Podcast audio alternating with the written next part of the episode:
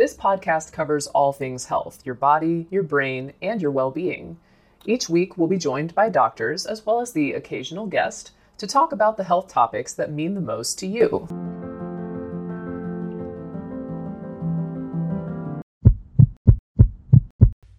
Tennis elbow and golfer's elbow are two similar conditions causing pain in the elbow and are medically known as lateral and medial epicondylitis, respectively. This means inflammation of the epicondyles, which are bony protuberances on the distal end of the humerus. The elbow is made up of the humerus articulated with the radius and ulna and allows for flexion and extension of the forearm. However, there are muscles that attach to the epicondyles that allow for wrist, hand, and finger movements, like grasping and twisting, and repetitive use of these muscles is thought to lead to micro tears in the tendons, generating pain. For this reason, the conditions are known as enthesopathies, which means attachment point disease. In fact, more recently, it has been recommended that the conditions be referred to as tendinosis or epicondylalgia rather than epicondylitis, as histologically there is usually granulation tissue and a lack of traditional inflammatory cells, suggesting that degeneration of the tendon may be more prominent than inflammation in the pathogenesis. Motions like using handheld tools or even drawing are associated with the conditions, and the names are slight misnomers anyway, as playing tennis can give you golfer's elbow and vice versa. Overall, the movements causing the conditions do not necessarily need to be sports related.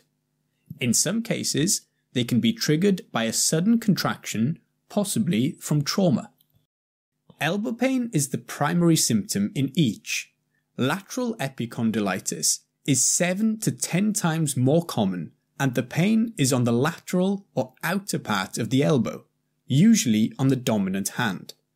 It is generally worsened by extension of the wrist or fingers, as the muscles responsible for these movements attach to the lateral epicondyle, collectively known as the extensor tendons.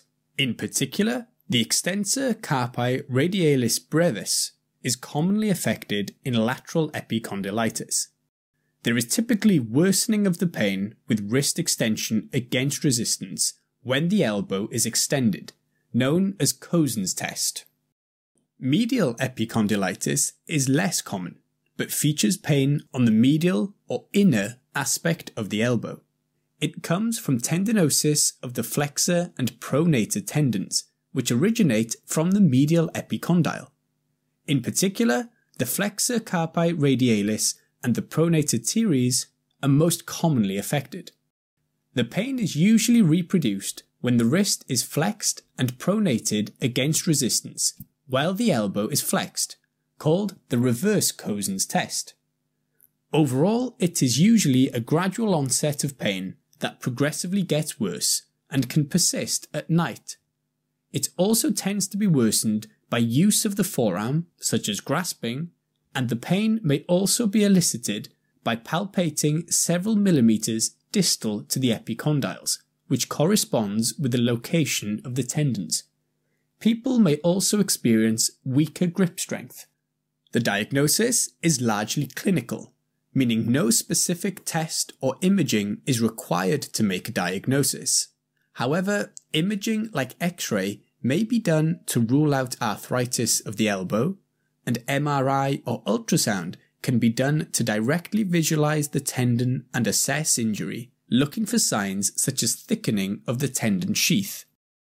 The vast majority of cases will be self limiting within three years and are mostly treated conservatively, initially with rest and icing, as well as over the counter analgesia like paracetamol or ibuprofen, alongside stretching and physiotherapy.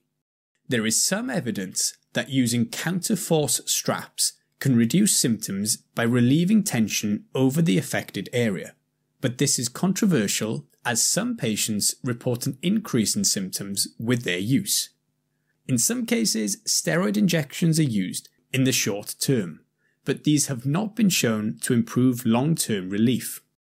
Surgery is used in around 10% of cases, mostly in those who have not responded after 6 to 12 months of conservative treatment. In general, it involves debridement or release of the extensor carpi radialis brevis tendon at the lateral epicondyle or the common flexor tendon at the medial epicondyle. We take this few seconds off to inform you, our valued loyal listener, about the best health and fitness podcast shows from the Nespod studios. Join us as we give you the best of the best health and wellness updates you can rely on for the treatment of chronic health problems. Classic functional medicine back to basics health tips and special updates from the best doctors in the United States of America. Check out this health and wellness podcast shows. Explore Health Talk Weekly, Healthy Lifestyle Matters, Excellent Health Digest, Healthy and Free Daily, and last but not least, Weekly Health and Fitness Corner. Also, check out Nasty Boy CC, the truest story never told fiction podcast, for that real life on the go experience with the 27 year old Golden Boy, who made our guest invite number one list. He tells us about his story as it happens in real time and in real life. It's Nasty Boy CC, the truest story never told. Go get a load of that happiness because happiness is healthy as we know it. Join us every week as we continue to provide you the best of health and fitness wellness updates from around the globe. Enjoy the show.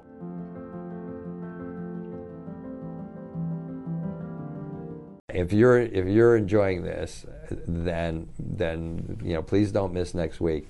Next week is kind of a big big deal in most people's uh, uh, journey to wellness. So okay, that's it for this week. Thank you for watching again, and uh, take care.